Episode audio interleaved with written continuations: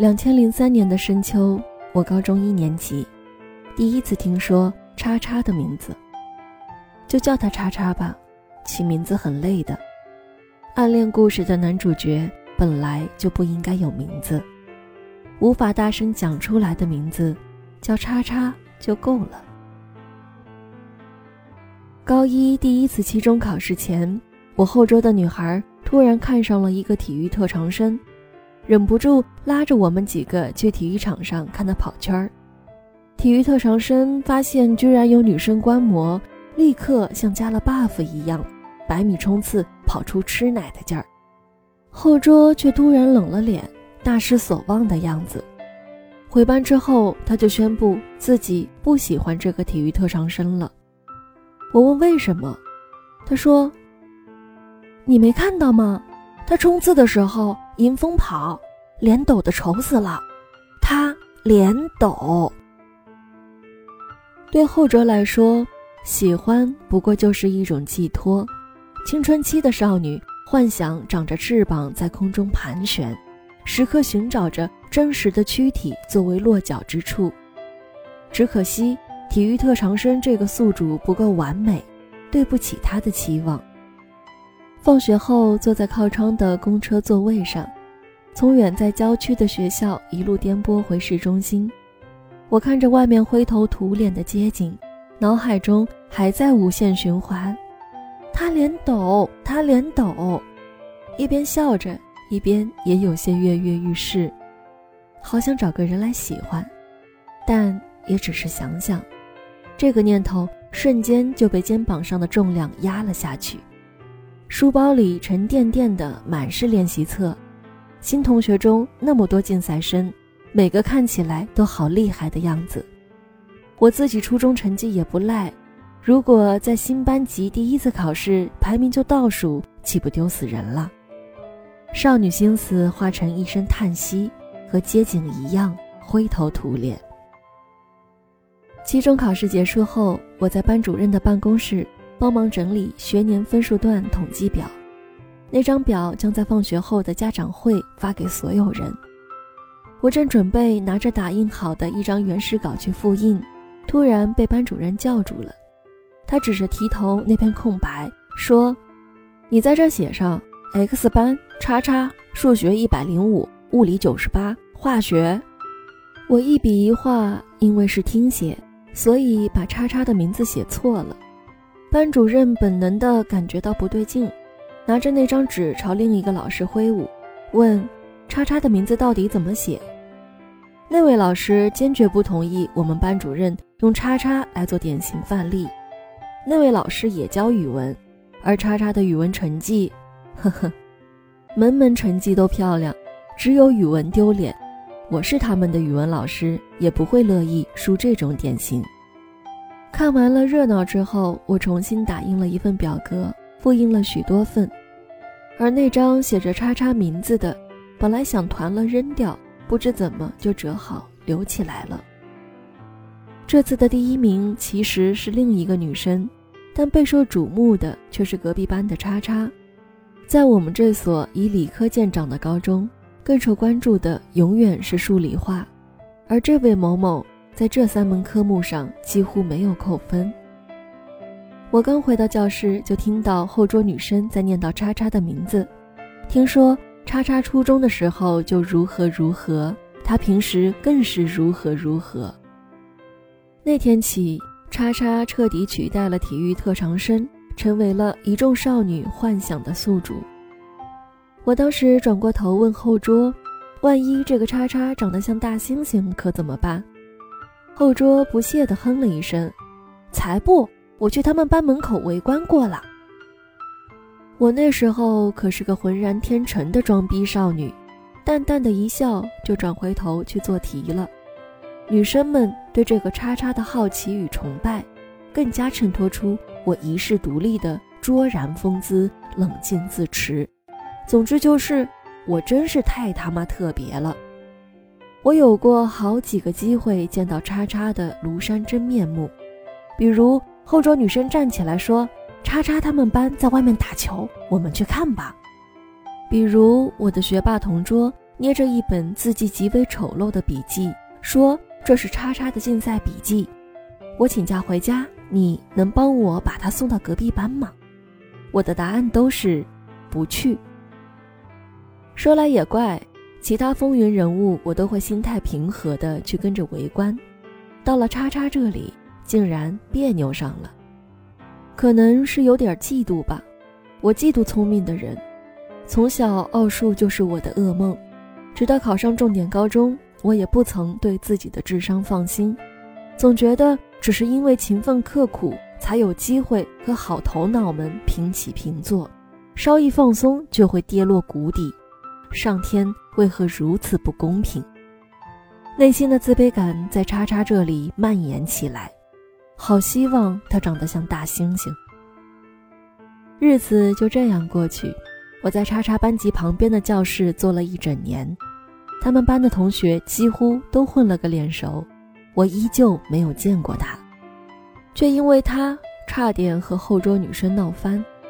初夏的下午，我和后桌一起去小卖部买冰激凌吃，穿过操场时，对面走过一排男生，七八个人。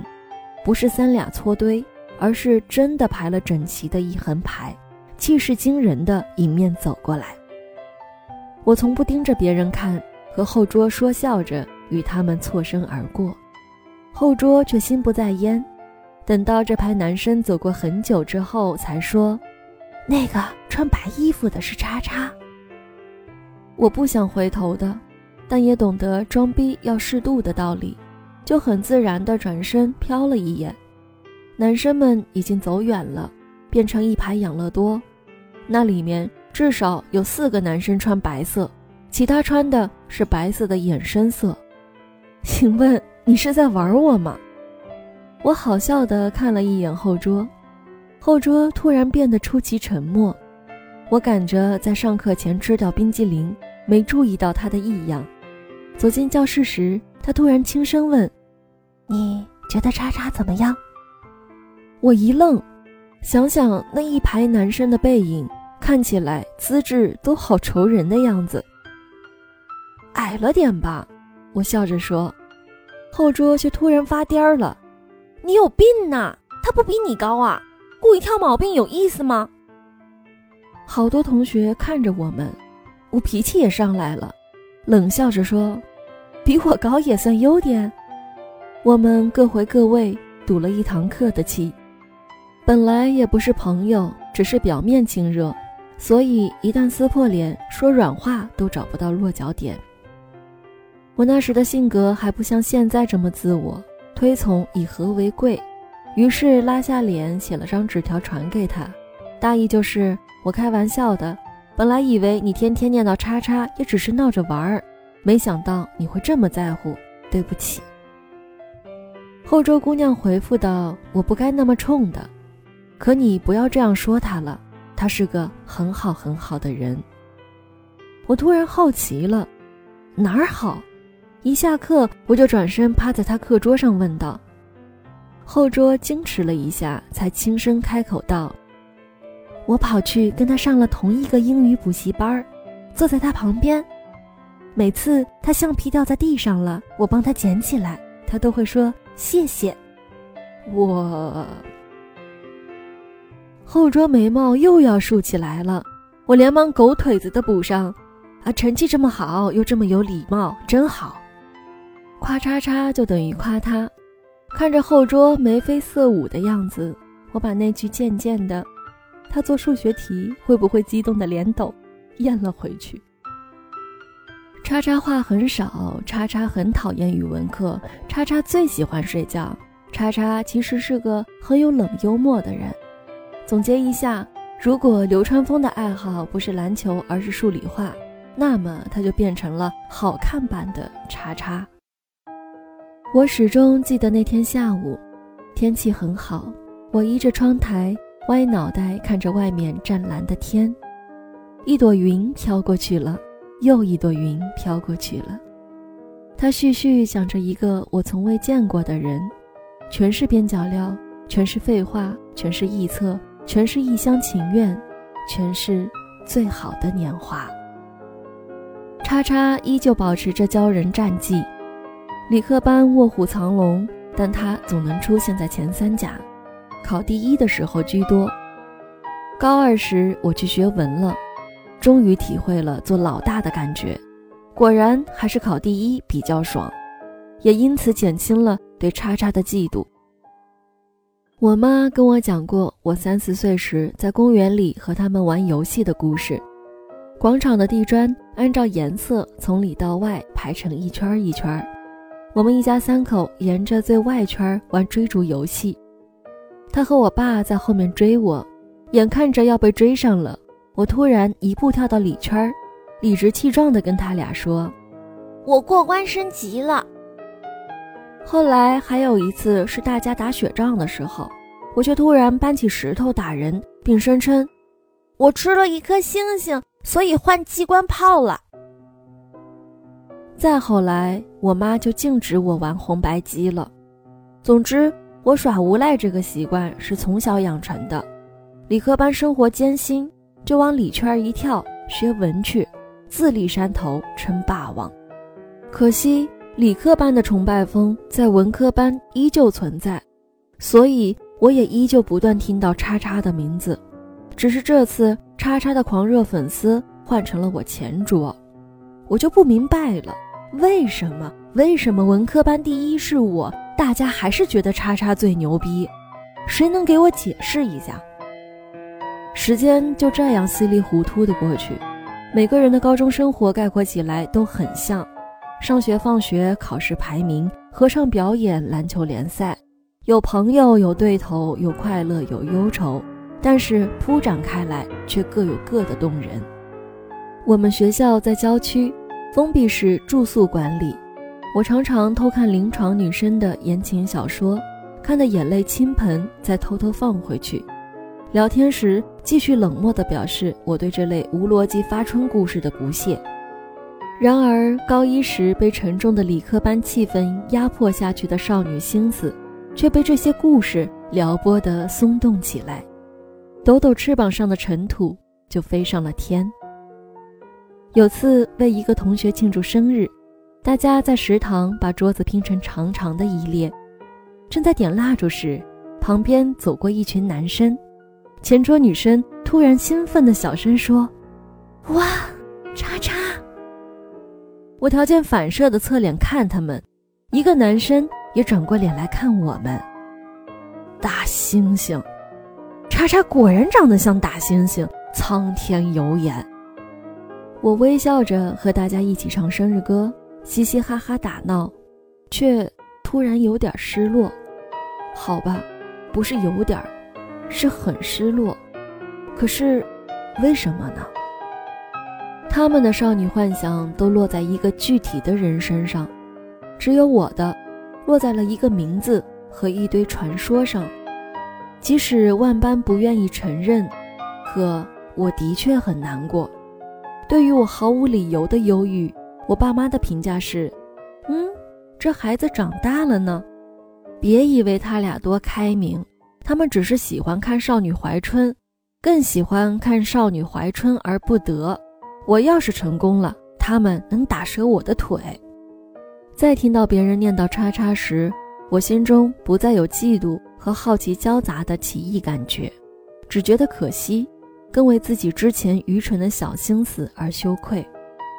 真可惜，我并不是真的希望你像只大猩猩的。每个周五，大家都会带着一周的换洗衣物回家，我拎着一个大行李包在站台等车，身边站着我的铁哥们儿 L，他的戏份不重要，随便用字母代替就好。L 正在和我闲扯，不知怎么往我背后望了一眼，立刻换上一张狗腿子的嘴脸。哎呀，今天真荣幸呀，能跟文理科第一一起坐车呢。我一开始只是条件反射的绽放一脸，哪里哪里，大家那么熟就别见外了。你看你小子总这么客气的谦虚笑容，突然觉得哪里不对，文科第一，理科第一。我怔怔地回过头去，这是叉叉，长得还不赖嘛。那么大猩猩去哪儿了？我这才意识到，之前是我认错人了。叉叉衣着打扮很清爽，个头的确不高，但是也不算矮，神情很冷漠。我写小说写过这么多角色，至今无法描述清楚叉叉的样子，大概就是那样吧。你们也不用知道的太清楚，反正你们又不要喜欢他。或者你也可以这样想：我喜欢的人和你喜欢的人都长着一张同样的面孔。一张只有我们觉得特别好，却永远都羞于仔细描摹出来获得他人认同的面孔。叉叉拖着行李箱走过来，就站在离我们五米左右的地方，抬头去看站牌。我大方地侧过头去打量了一下他的背影，那应该是高中阶段我最后一次大大方方地看这个人。后来，我坐在最后一排靠窗的位子上，一边和 L 继续谈天说地，一边看着外面毛茸茸的夕阳，阳光特别好。L 问我今天吃错药了吗？笑这么开心，我没回答。我记得那天从车站走回家的一路，连地砖和垃圾站都变得比平时好看。车站在坡上，而我家在坡下，我需要穿过一条僻静的小路。下一段长长的台阶，站在台阶上方，俯视着下面错落有致的一栋栋房子，还有远处没入都市丛林的夕阳。突然，胸口被一股奇怪的情绪充满，不仅仅是高兴，像是发现了人生的奥秘、生活的乐趣，整个世界都在我脚下铺展开。我扔下旅行包，张开手臂。踢踢踏踏地跳下楼，飞快地冲下一个缓坡，风在耳畔，心跳在胸膛，书包一颠一颠地拍打着屁股，不知道是在劝阻还是怂恿。我和我的少女心一起飞了起来，然后像个弱智一样再次爬上坡去拿扔在地上的旅行包了。发现了吗？我们 Dream Queen 活得很辛苦。我从不觉得暗恋是苦涩的，对一个人的喜欢藏在眼里，透过他，世界都变得更好看。我会在每次考试之后，拿数语外这三门文理科同卷的成绩去和叉叉比较，会特意爬上叉叉班级所在的楼层去上厕所，会在偶然相遇时整整衣领，挺直后背，每一步都走得神采奕奕。会竖着耳朵听关于他的所有八卦，哪怕别人只是提到了叉叉的名字，我都高兴。当然，作为一个资深的装逼少女，我不能表现出来一丝一毫对叉叉的兴趣，只能绞尽脑汁，笑容浅淡的将谈话先引向理科，再引向他们班，最后在大家终于聊起叉叉时，假装回短信看杂志，表示不感兴趣。连这种装模作样都快乐。夏天来临时，天黑的晚，晚自习前的休息时间，很多男生涌上操场去打球。我不再抓紧时间读书，而是独自一人去篮球场散步。十六个篮球架，我慢慢的绕着走，每走一个都看看是不是他们班在打球。但一旦发现真正目标，我绝不敢站在旁边观战。好像只要一眼，全世界都会发现我的秘密。我说了，车站相遇之后，我再没能光明正大的打量他。一脸平静的装作在看别处，目光定焦在远处的大荒地，近处的篮球架就虚焦了，只能看到模模糊糊的一群人。这群人里面有他。只有一次见过他投三分。空心进篮，唰的一声，大家欢呼的时候，我把脸扭到一边，也笑了。想起高一后桌女生说，他是个很好很好的人。高二的暑假去国外玩，趴在酒店前台写明信片，给他写，写一句划一句，写一张撕一张。最后，我拿着厚厚一叠撕碎的明信片去大堂的垃圾桶丢掉。我们导游看到了，笑着调侃我：“小姐，炫富吗？”那是我第一次想要实际的做点什么去接近他。之前我喜欢他，现在我希望他也能喜欢我。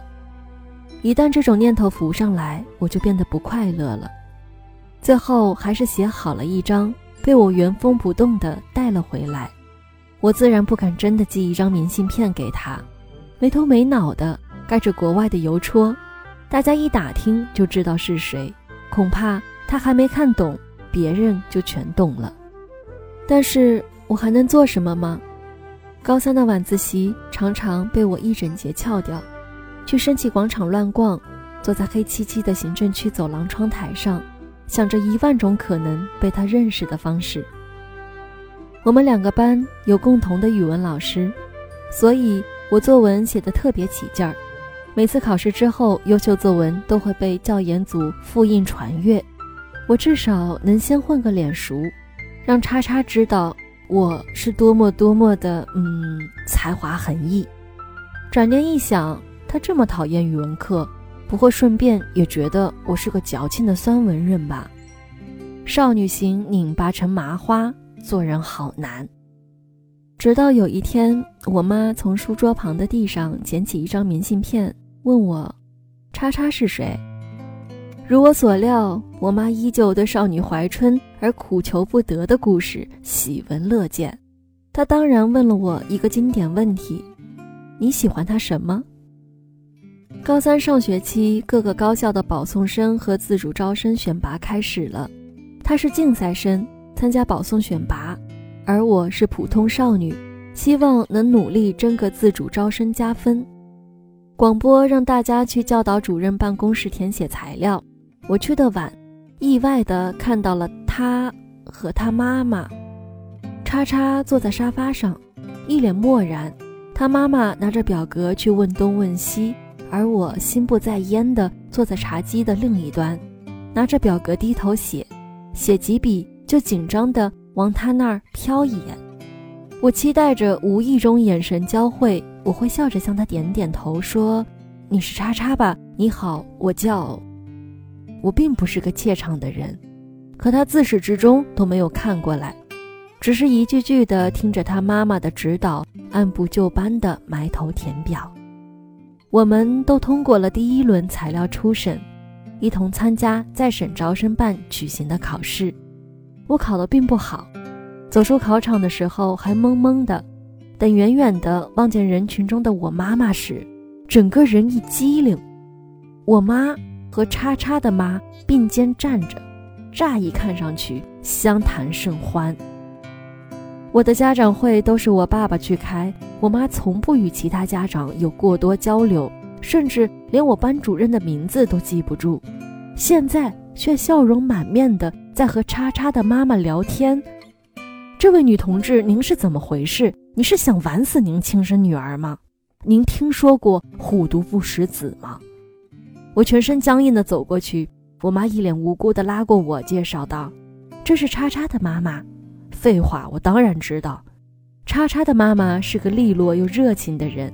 寒暄了几句，我就看到叉叉面无表情地走近，无视在场的另外两个人，拉了拉他妈妈的胳膊，说了两个字：“走吧，走吧。”他妈妈朝我们笑着点点头，接过叉叉的书包。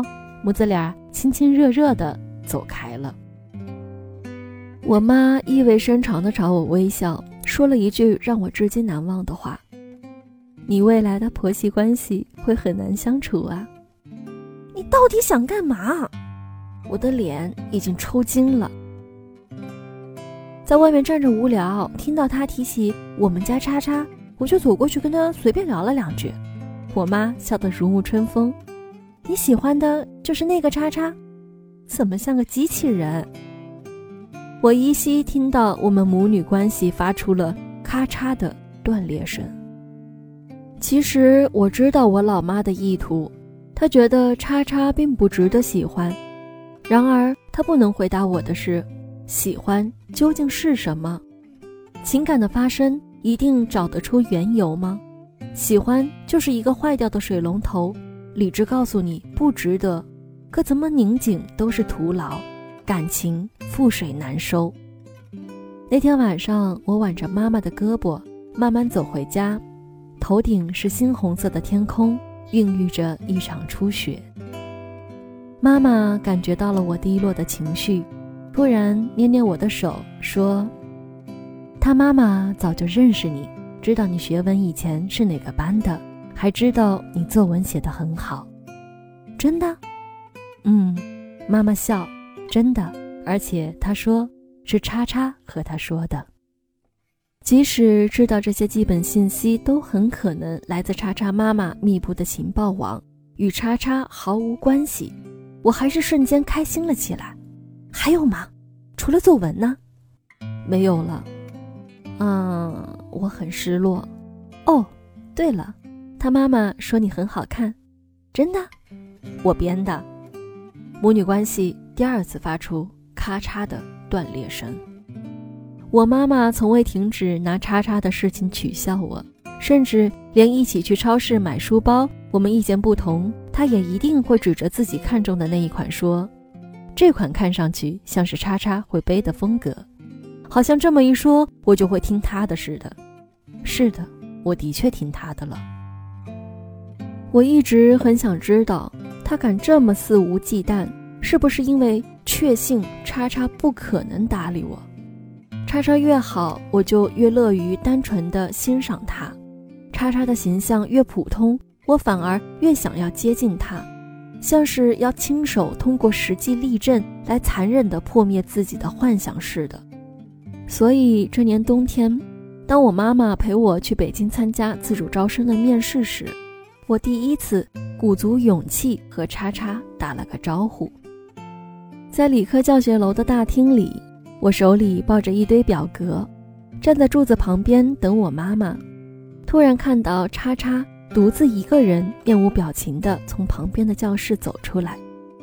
他经过我身边时，我突然鼓足勇气，打起精神，微笑着说：“嗨，叉叉。”然后他走远了，没看我，没停步。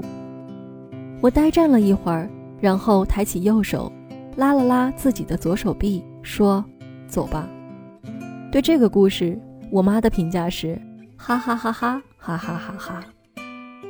但我现在还记得，在理科楼大门口，我看到他爸爸妈妈陪着他一起走远，门口来来往往都是参加面试的考生和家长们，每个人都一脸焦灼与兴奋，支棱着耳朵探听其他人的来头和捕风捉影的消息。我抬起眼，望见一只通体幽蓝的长尾巴喜鹊落在枝头，歪着脑袋。打量着我们，这只喜鹊是怎么看待我们的？我一直想知道。叉叉拿到了保送生资格，我无比感谢他们班那位严厉古板的班主任。由于他硬性规定，这群竞赛保送生也必须照旧每天来上课，我得以在高三的最后一学期时常见到叉叉。我知道他喜欢穿哪件 T 恤。也发现了他搭配衣服的规律、小动作、走路的姿态、后脑勺的形状，估计比朱自清对他爸的背影都熟悉。那段时间，我最喜欢玩的游戏就是掷硬币。我在文科班的好朋友是个非常活泼又非常害羞的女生，可以大声讲荤笑话，也可以在见到自己喜欢的男生时吓得连个屁都不敢放。食堂的饭那么难吃，我们照去不误，就为了在进入门口的时候可以玩这个掷硬币的游戏。他喜欢的人常在一楼出没，我喜欢的人常在二楼出没。我们需要用硬币正反面来决定今天去几楼吃饭。好友说这不是游戏，这是一场占卜。我们听从上天的安排，好运气要省着点儿用。不能太任性，这样才能在关键的事情上面心想事成。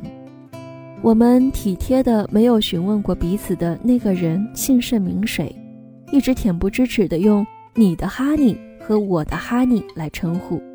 我们至今都很感谢这个游戏，让我心里那个不能说的叉叉在安全的领域粉墨登场，被我尽情谈论，仿佛只要我乐意，他就成了我的谁。高中生活就这样结束了。